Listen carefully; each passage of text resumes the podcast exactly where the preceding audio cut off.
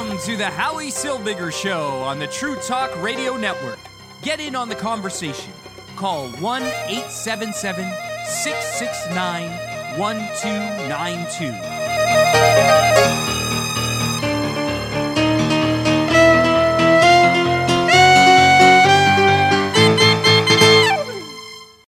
It's been a hundred days.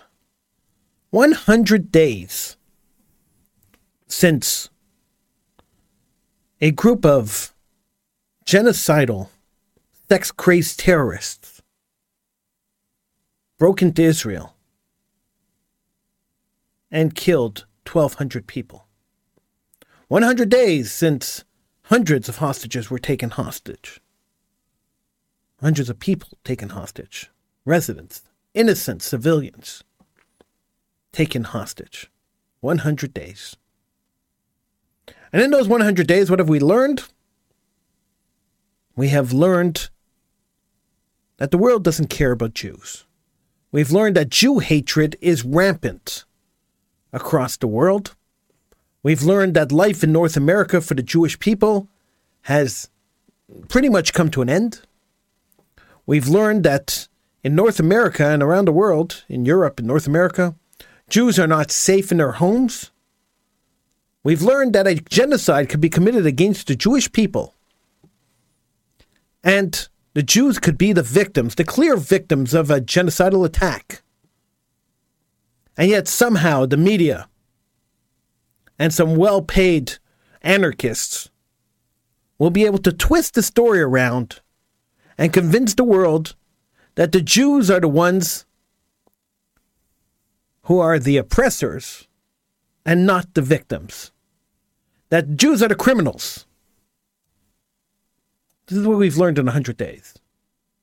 In 100 days, we've learned that the lives of hostages that were taken by this genocidal sex death cult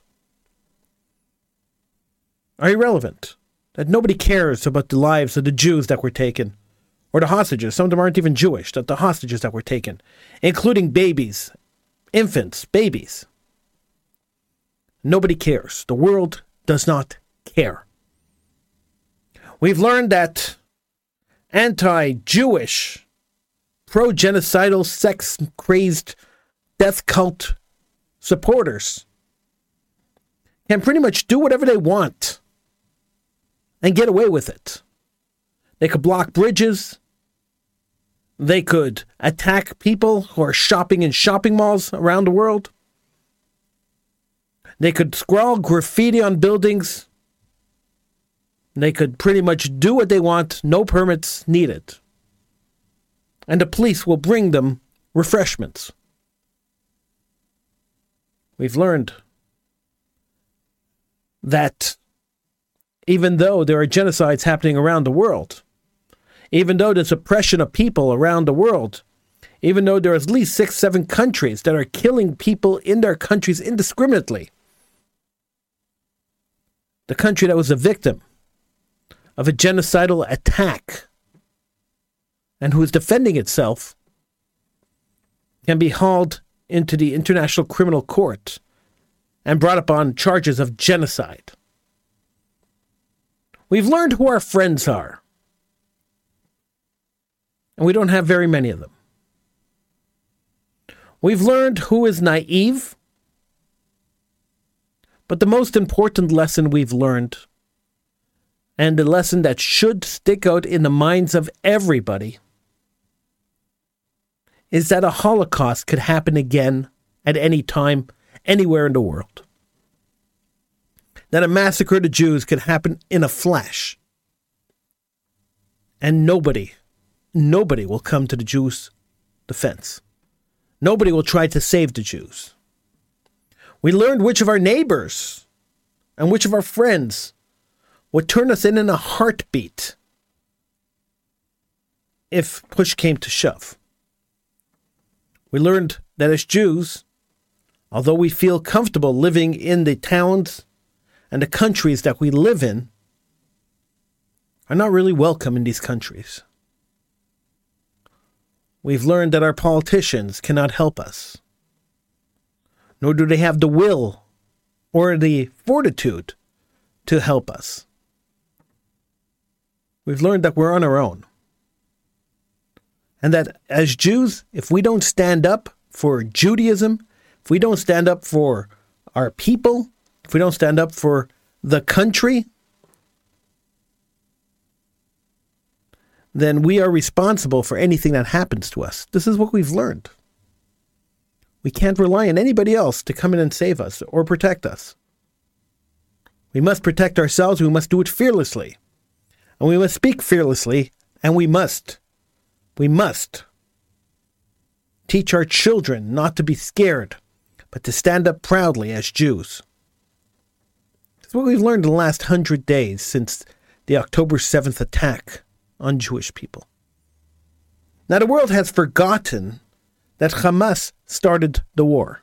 The world has forgotten the unbelievable atrocities that Hamas committed against Jews, innocent Jews, who were sleeping in their beds, who were behaving and, and, and, and not bothering anybody, and just celebrating life, dancing at a peace festival. The world seems to have forgotten the Jews that were killed on October 7th. But when it comes to condemning the state of Israel, when it comes to condemning the Jewish people for defending themselves, for going after the terrorists that came to kill them, oh, that the world doesn't forget. The world remembers how to do that very well. The world is very good at remembering on how to kill, how to condemn Jews. And the world's very good at applauding when other people kill Jews. When we hear the chant, Intifada Revolution, being bantied around as if it means nothing, when we hear the chant from the river to the sea, being bantied around as if it means nothing, and all the apologists trying to explain that no, from the river to the sea does not mean the genocide of the Jewish people, does not mean the destruction of the state of Israel. Come on. We know where the river is, we know where the sea is.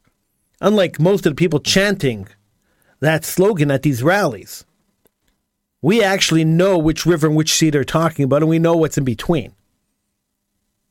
So if you're going to tell me that Israel is not in danger, and if they're not calling for the destruction of the state of Israel when they chant from the river to the sea, you're not only delusional, but you should seek medical help immediately. We're not stupid. We're not dumb.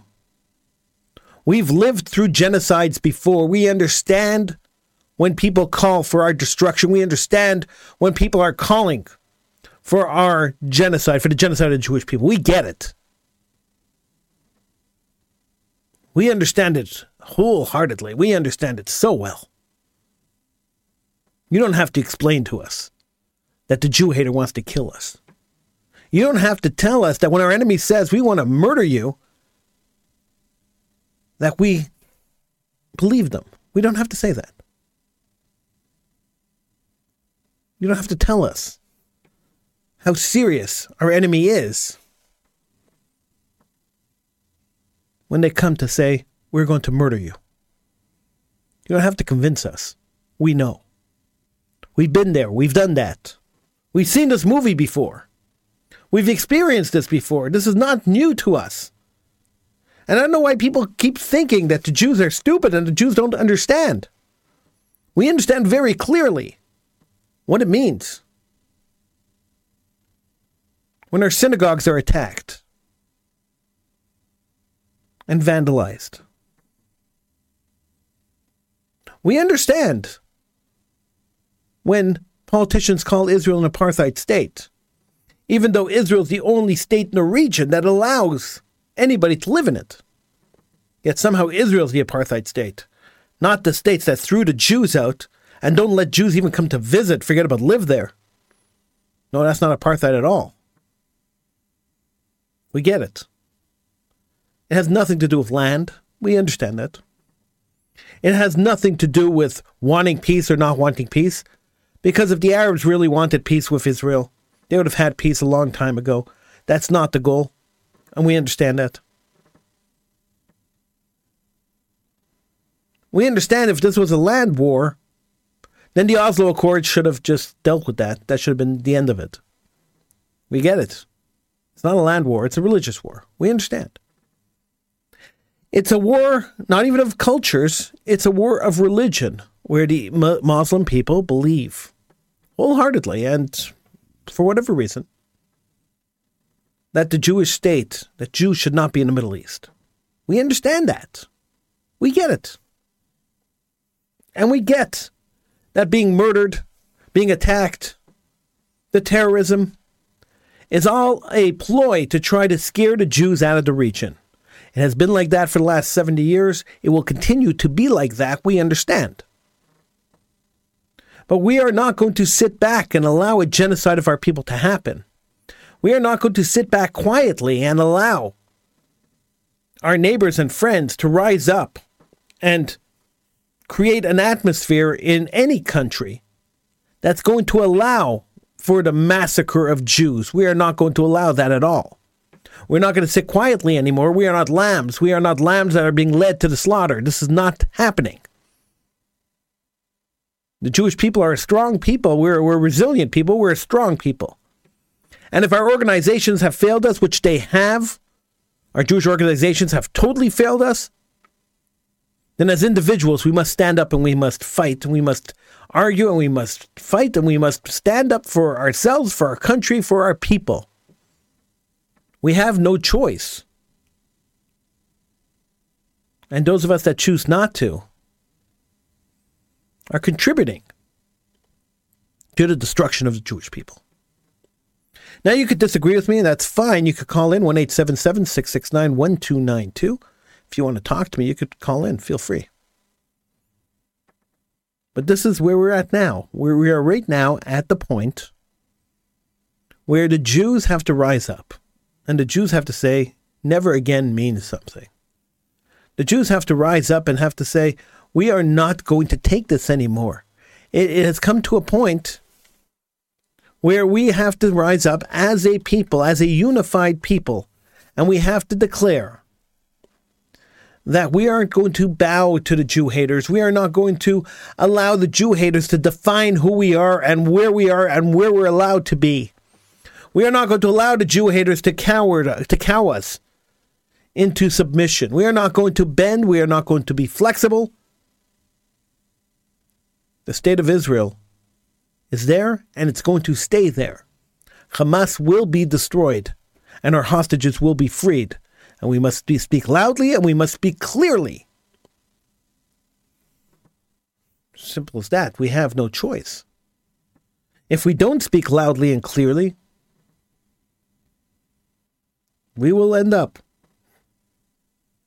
as yet another people in the dustbin of history. Nobody wants to end up there. Now, I know we have faith that God is watching us, and we do. And we have faith that God is protecting us, and we are the people of God, and we, we, we are. And we have all the faith in the world that the Jewish people will survive. But even in times past, even in times where it looked like the Jewish people were in trouble,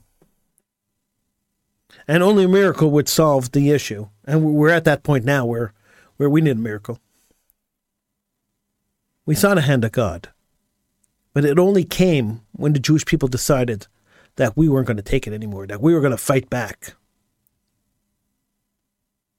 And we got to do it. We just got to get up. We got to fight back. Where are the Jewish protests for the hostages? No, I'm not talking about the vigils where hundreds of Jews get together and say Tehillim and then uh, and then and then read out the names of the hostages that are still being held, and then go home to watch television. I'm not talking about those. Where are the angry protests? Where are the protests like the Arabs are doing? Why why are the Jews not protesting like the Arabs are protesting?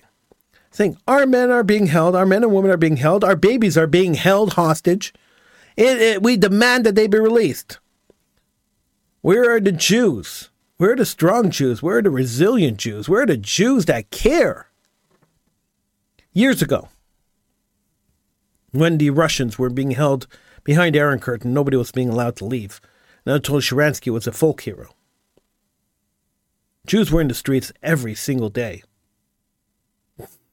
standing at the Russian compounds, uh, standing at the Russian uh, uh, Russian embassies, and screaming, "Let my people go!" Mordechai Ben David released a song, "Let my people go."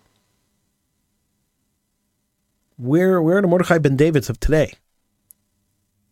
Where are the Jews standing in front of uh, of every embassy in the world, screaming and yelling, demanding for the freedom and for the freedom of the hostages being held by Hamas? Where is the world condemnation? The UN or anyone condemning Hamas for holding these hostages, for not allowing any humanitarian organization to go and see them? Where are all the condemnations? Where are the people who are angry about this? And, and, and if you'll notice they're not angry about it, then you have to ask the second question why? Why are people not angry about this? If you care about babies and you're yelling, and you know, stop killing Gazan babies, and what about the babies being held by Hamas? Why aren't you yelling about them? Don't they deserve the same chance at life that the Gazan babies deserve? if you're not yelling about the Jewish babies that are being held, or the Jewish babies that have had rockets falling on their heads for 18 years, if you're not yelling about those babies, then the obvious conclusion, the obvious answer to the question is that you're a Jew hater, that you don't care about the Jewish people.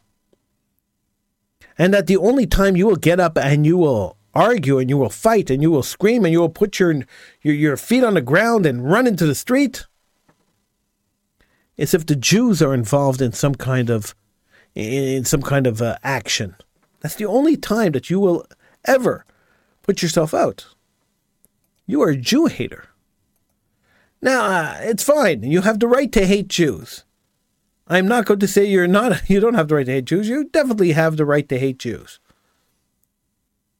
uh, we live in a free country. I'm never going to stop people from wanting to hate somebody else. You want to hate, go ahead and hate.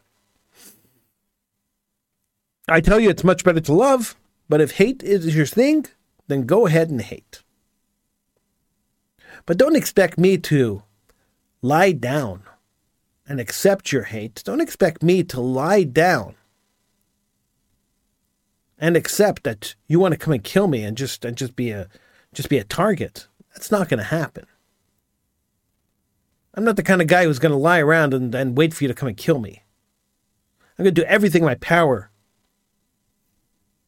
to not only stop you, but to stop your friends too. It's totally unacceptable that the world sits quietly while Jewish life is in danger. It's totally unacceptable that the world sits quietly and condemns Israel when they didn't condemn the murder of Jews. Completely unacceptable. 1 669 1292 is number to call. 1 669 1292. I'm telling you, it, it just gets me it just gets me angry. And we see the Jew hatred expressing itself in various ways.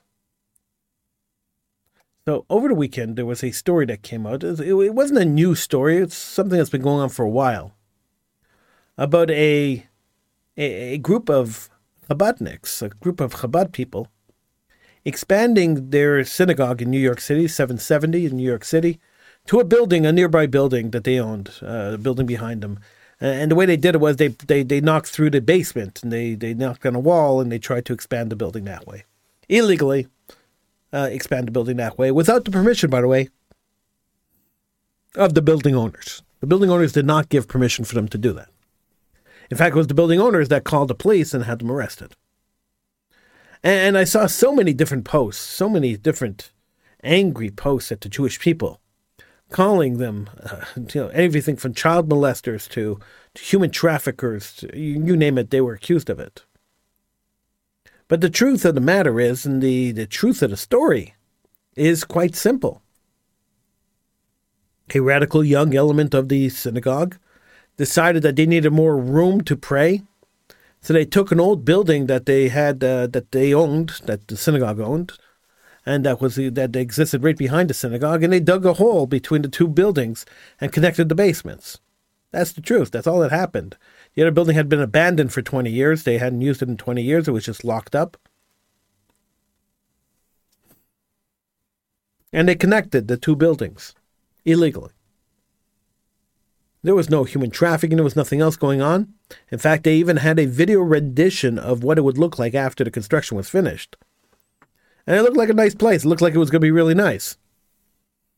Although the building didn't, uh, the, the management and the administration didn't approve of it, it looked like it was going to be a nice place.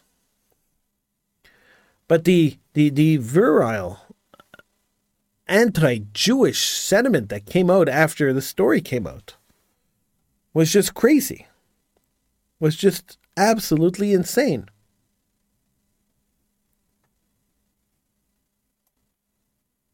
When you look at the protests in Toronto, uh, the, the biggest protest in Canada is happening in Toronto. It's um, it's on a on a bridge overlooking the Jewish community, and, and you see you see hundreds of people showing up there, and you have to wonder who's paying these people to be there. People tend to want to work during the week, don't seem to have time. A lot of people don't have time to go to protests. How are these people surviving? Who's paying them to be there? I wish there was an answer to that. But if we, uh, the Toronto Sun newspaper came out with an answer to that question, and they said they, they tracked the money down to a couple of very rich people want to destabilize America. Check it out on Toronto Sun's, uh, the Toronto Sun newspaper's website. There's a huge article there. And they track down the, the, the funders of these protests, these paid protests, to a couple of very rich men who want to destabilize America. They want to destabilize America. That's that's their idea. Let's take America, destabilize America, get rid of the governments that exist in America and Canada by extension, and create a Marxist Leninist state. This is their goal. This is their this is exactly what they want. It is the same goal that the BLM activists had when they burned down America. It's the same goal that the Palestinian Liberation Organization had destroy Israel. Same goals. All these all these movements have the same goals: defund Wall Street, defund the police. It's all the same. All the same unit. Destabilize the world's governments, rip them down, and create something in something that you feel would be a better version of whatever. It's kind of scary. Now, we've gone through this before because I, I pointed you to an article. Uh, well, I pointed you to a video of a man named Yuri Bezmenov who, who was a KGB agent. And he he left the KGB and he went and he um, and he became a professor at various universities. And he and he he really laid it out. He said the KGB had a KGB had a mission to destabilize America. And they figured by 2021 22, America would be destabilized. And they had, he laid out the entire plan. And if you take a look at the history of America and the history of American activism, you will see that that plan is, is, is in full effect. The, the results of that plan we're starting to see now the cracks in America. And if you take a look at the resistance movements that that cropped up in the 1960s. Everyone from the Black Panthers to um, to uh, to to the Nation of Islam to the Jewish Defense League. You will see that the majority of them have the exact same logo, fist like this. The majority of them, a fist like this. Why a fist like this? That was the solidarity. That was the solidarity um, uh, image for socialism, for the socialist uh, Bolshevik revolutionaries. Their image was like that too. all those groups that have that image, that have that image as their, as their, and that was Black Lives Matter too, right? It was that image there. All those groups that have that image, the fist, were all created in some kind of Marxist Leninist vacuum with the sole goal of destroying and destabilizing um, the destabilizing America and overthrowing the government and creating a Marxist Leninist state. Now, I, am not going to be on here very long tonight. I um, I'm still recovering from a uh, from from a very bad virus that I that I had gotten, so I'm I'm not going to be on very long. Uh, in fact, we're we're going to go off. I'm going to go off in a couple of minutes. Uh, but I want to tell you that um, I'm going to be on a little more often. But I'm telling you, as I'm battling this, uh, my stamina has not been back to the way it was supposed to be by now. And uh, although I don't normally share my my health woes with you, I don't have very many of them to share, so I don't normally share my health woes. This one here has really taken a toll on me. And so um, uh, this show has been a little sporadic lately, but we're going to try to get back to a regular schedule. Thank you so much for joining me. I will see you again next time right here on the True Talk Radio Network. Have a good night.